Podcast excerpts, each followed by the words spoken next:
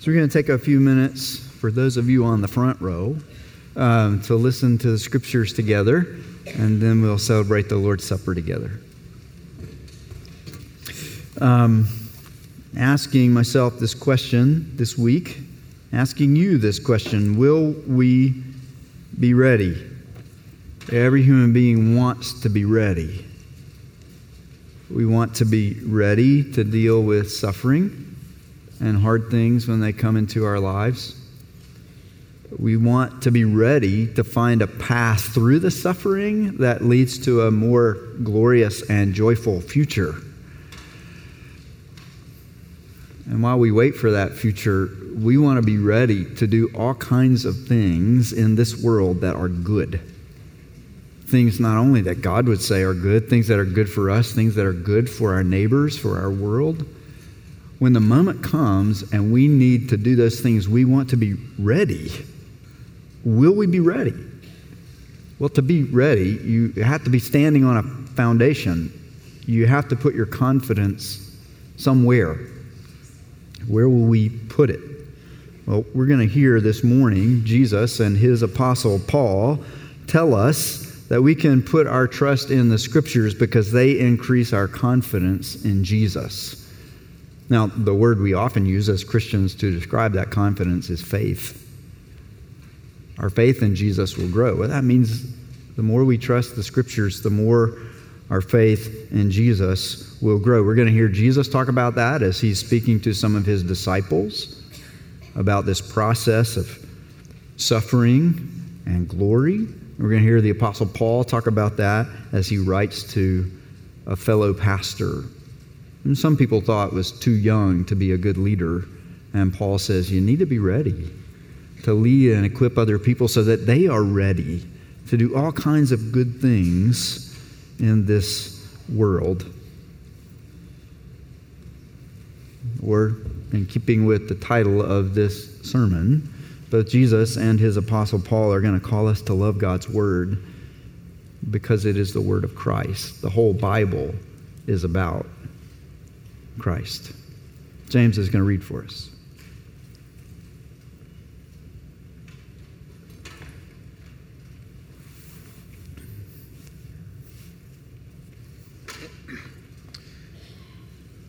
Today's scripture readings are from the Gospel of Luke and from 2 Timothy. First from Luke 24. And he said to them, O foolish ones, and slow of heart to believe all that the prophets have spoken. Was it not necessary that the Christ should suffer these things and enter into his glory? And beginning with Moses and all the prophets, he interpreted to them in all the scriptures the things concerning himself.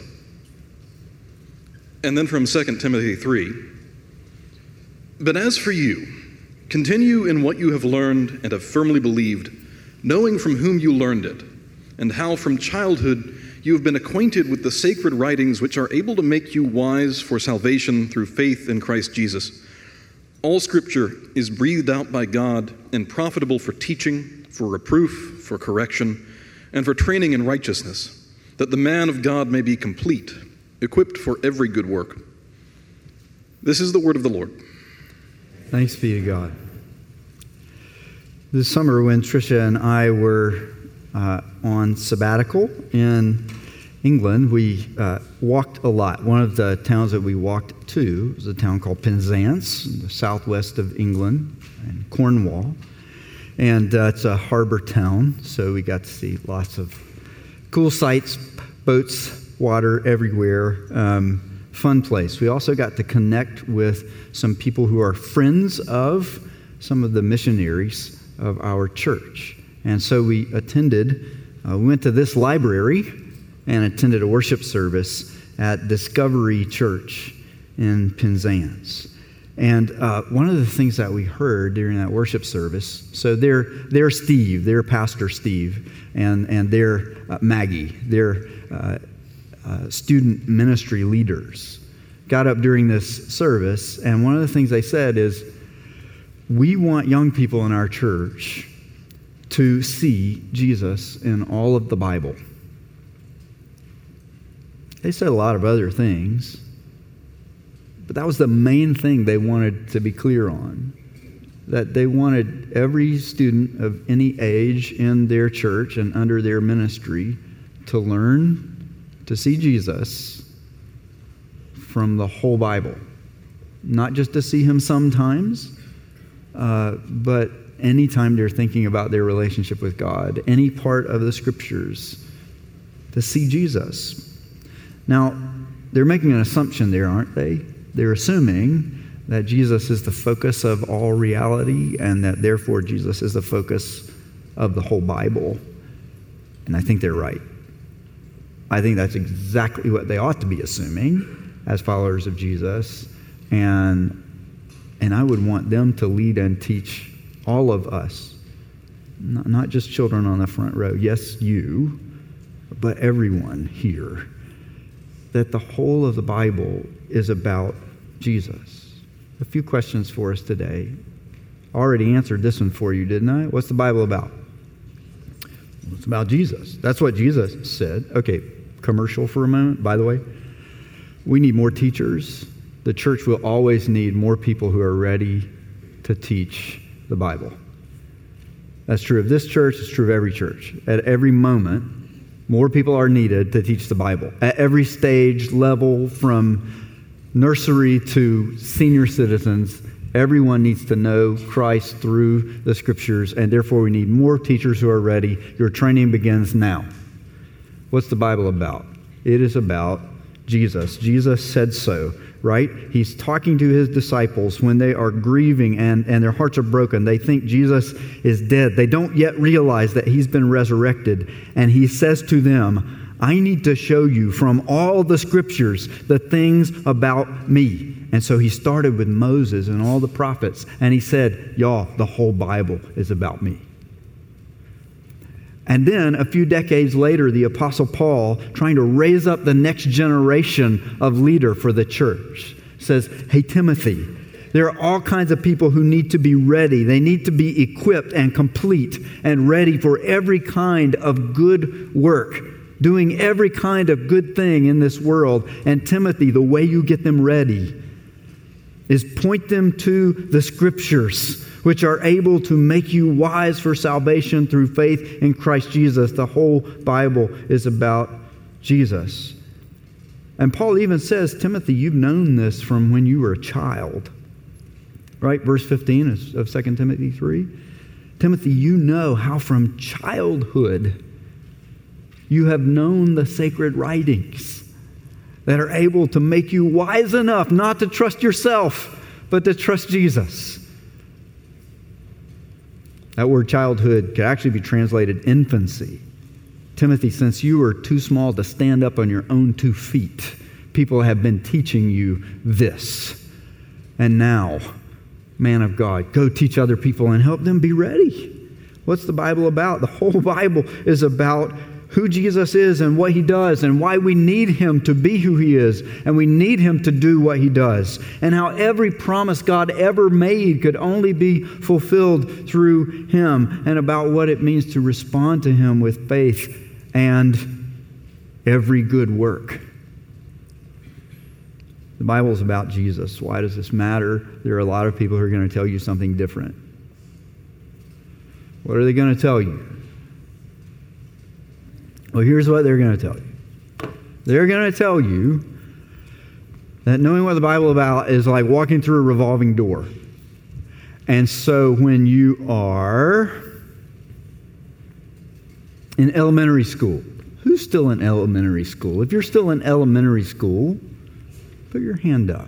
Maybe kindergarten, first grade, up through fifth grade people are going to tell you that the whole Bible is about how to be a good little boy or a good little girl. The whole Bible is a book of rules, and you are meant to follow those rules so you can be good. And then you get a little older and you walk through that door. You know what a revolving door is like, right? It spins around. So you don't just go through it once. You could go through it and keep going back through it. So at some point, people are going to tell you, go back through, the, oh, you're not in elementary school anymore. You're in middle school. Any middle schoolers in the room? Oh, in middle school, ah, you're too mature to have to need instruction on how to be a good little boy or a good little girl. In middle school, the whole Bible is about telling you how to respect authority. So, no more smack talk. Or in Britain, they would say, no more being cheeky. Respect authority. I know it seems to say that God is full of loving kindness, but what that really means is you respect teachers. And I know this part of the Bible seems to say that Jesus is our Savior, but what it's really saying is you better be respectful around any leader. And then you grow out of that and you kind of go through the door again, and now you're in high school. Any high schoolers in the room? Hey, in high school, you know what the whole Bible's about, don't you? The whole Bible is about making good choices in the area of sexuality. I know this part of Leviticus that talks about sowing seeds in a field seems to be saying something different, but it's really saying no purpling. Right? Don't mix the blue and the pink together. I know you want to touch him or her or them. Don't do it. That's the main thing the Bible is about when you're in high school, somebody's going to tell you. And then you're going to graduate, you're going to become a young adult, you're in college, you're out of college, you're in grad school, your first job. The whole Bible is about making good choices still, but now it's in the area of career and what do I do for the rest of my life and where do I live and do I marry someone and if so who do I marry is making good choices in that area and then somehow magically we're going to put you through the door one more time you're going to pop out we're going to say okay now we'll tell you the truth the whole bible is about good news that jesus is the savior the Bible has never been about rule keeping, but we just had to tell you that a lot for a while. And the whole Bible is not about making good choices. Those are the fruits of what the Bible's really about. Now we can trust you enough to tell you that. We have to stop that. If you want to teach the Bible that way, please stop. Please don't sign up to teach any level of any person in this church if you want to adopt that revolving door mentality because Jesus says, starting with Moses and all the prophets, the whole of Scripture is there to point people to me. And let's go sit in Penzance and listen to their Steve and their Maggie say, We don't care what your age is. We, we want you to see Jesus from every part of the Bible. This matters because many people are going to tell us that the Bible is about something other than Jesus. They're going to tell us the book, the Bible is just a book of rules. Now, they might be happy about that because they believe that and they want you to believe it. Or they might be sad about that. They may say, This is one of the things I hate about Christianity. I hate how you Christians have a Bible that's just all rules. Great news. We get to say to them, No, it's not true. that's, that's not it at all. And some people are going to say, well, the Bible is just about some experiences some old ancient people had a long time ago. And they might be happy about it. They may be like, oh, their experiences can be very helpful and useful to us today. Or they might be sad about it. They may be like, oh, that's completely irrelevant to us today. Good news. That's wrong. The Bible is not a record of human religious experience, and it's not a list of rules so that you can score more points in a religious contest than other people. The whole Bible is there to show you that exactly what you need is exactly who Jesus is, and to show you that at every moment. And if you can't always see it, then keep grabbing it until you see it. It won't always be equally clear to everyone at every moment. That's why we do this together. And keep holding on until you see what Jesus said. The whole Bible exists to help you put more confidence in Him. Will we be ready? Will we be ready for all the sorrows of each stage of life? Hard things don't wait until you're an adult, they begin in infancy. Will you be ready when you're in elementary school for the hard things? of life? Will you be ready in middle school and high school and college and beyond? Will you be ready when you're 75, 95? Will you be ready for hard things? Will you be ready at each stage of life to not give up because things are hard? but to trust that there is a more joyous, glorious future ahead. Will you be ready when you're eight to trust Jesus for that? Will you be ready when you're 18 to trust Jesus for that? 28, 38, 98 to trust Jesus for that? To put confidence that there is something better ahead, not because we will create it ourselves, but because Jesus has already died and risen again to secure it. And so the older I get, I'm not putting more trust in me, I'm putting more trust in Him. Will you be ready for that? Will you be ready to do all kinds of good things along the way? Because there will be all kinds of needy people in your life, plenty of opportunities to do things that show that Jesus is good. Will we be ready for those things?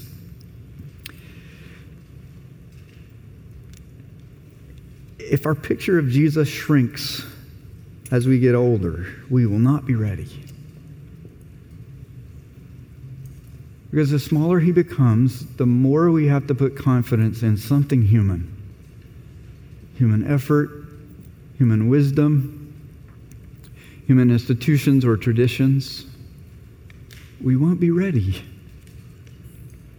But if our confidence is in Jesus, we're putting less confidence in human things and more confidence in Him, then we can be ready. He says to us, I'm the Christ, the Messiah. I opened up the way from suffering to glory. I can make you ready for both ends of that spectrum.